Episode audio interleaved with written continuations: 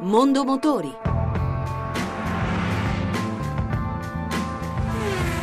A cura di Roberto Taglialegna.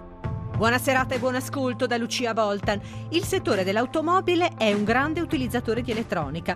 Molti dispositivi spesso sono dei concept che vengono presentati nelle fiere, ma dopo poco da prototipi diventano componenti essenziali anche per la sicurezza di chi guida una vettura.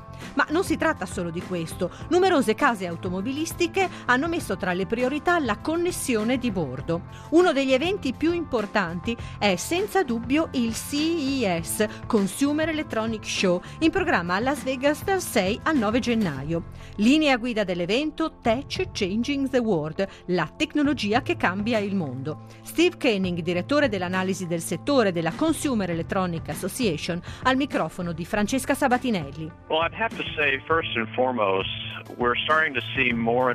Si vedono sempre più sulle nostre auto caratteristiche semi-automatiche sono sistemi con sensori per evitare collisioni, per l'assistenza nel parcheggio.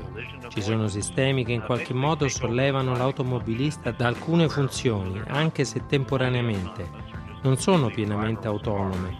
Non possiamo parlare di auto senza autista, ma sicuramente aiutano e sostengono il guidatore in alcune situazioni in cui non riesce a reagire o magari in cui non si trova a proprio agio, come ad esempio in alcune manovre di parcheggio. Penso proprio alle strade in Italia, agli spazi molto ridotti che a volte ci sono per le manovre Ecco che la macchina può farlo facilmente grazie all'ausilio di questi sensori. Un altro di questi ausili semiautomatici ha più a che fare con la velocità di crociere in autostrada. Si può lasciare andare la macchina che manterrà una certa distanza di sicurezza con gli altri veicoli, oltre a mantenere la velocità adatta. Questi strumenti semiautomatici sono davvero molto entusiasmanti. Per molti l'utilizzo delle tecnologie dell'auto limita il piacere di guidare, per altri abbiamo già troppa tecnologia. Qual è la sua opinione? Well, Penso che molti degli ascoltatori saranno d'accordo sul fatto che la tecnologia è di molto aiuto nella guida. Sono stati fatti davvero molti passi in avanti in questo senso. La navigazione è soltanto la punta dell'iceberg se pensiamo ad esempio al vecchio sistema dell'utilizzo di mappe stradali cartacee o agli stampati di percorso da guardare mentre si guidava. Ecco perché penso che in tutto questo cambiamento che c'è stato la navigazione sia soltanto la punta di iceberg, esistono così tante altre innovazioni tecnologiche dai sistemi di sicurezza al divertimento come la radio satellitare o la radio digitale Penso che, al di là di tutto, questo sia decisamente preferibile ai vecchi sistemi, che tra l'altro erano ancora più distraenti.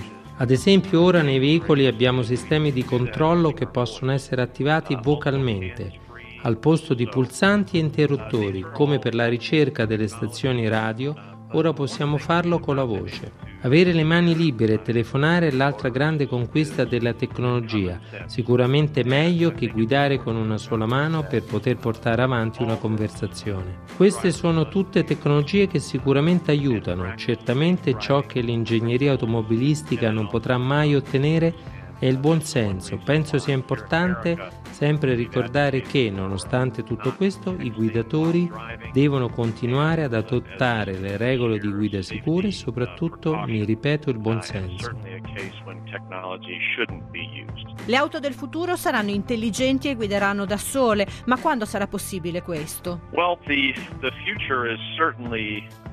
il futuro si sta certamente avvicinando sempre di più, ci stiamo avvicinando a quando avremo veicoli autonomi o senza autista sulle nostre strade. Forse fra 10 o 20 anni si guarderà indietro ai giorni di oggi e si penserà a quanto fosse difficile guidare automobili, proprio perché ci saranno un certo numero di auto autonome in giro. Ci vorrà comunque ancora un po', l'ingegneria ci sta arrivando. Ci sono numerosi esempi di veicoli che percorrono lunghe distanze attraverso l'Europa e il Nord America con successo e in sicurezza, ma ci sono ancora questioni politiche legate alle regole, alle responsabilità da risolvere. E questa è a mio giudizio la vera ragione per cui ci vorrà ancora del tempo. Alcune case automobilistiche hanno già indicato che immetteranno sul mercato auto senza guidatore entro i prossimi anni, forse per il 2020. Sarà forse quello il momento in cui si inizierà a vedere lungo le strade le prime auto senza autista, ma prima che possano divenire numerose o addirittura predominanti, penso ci vorrà ancora un po' di tempo.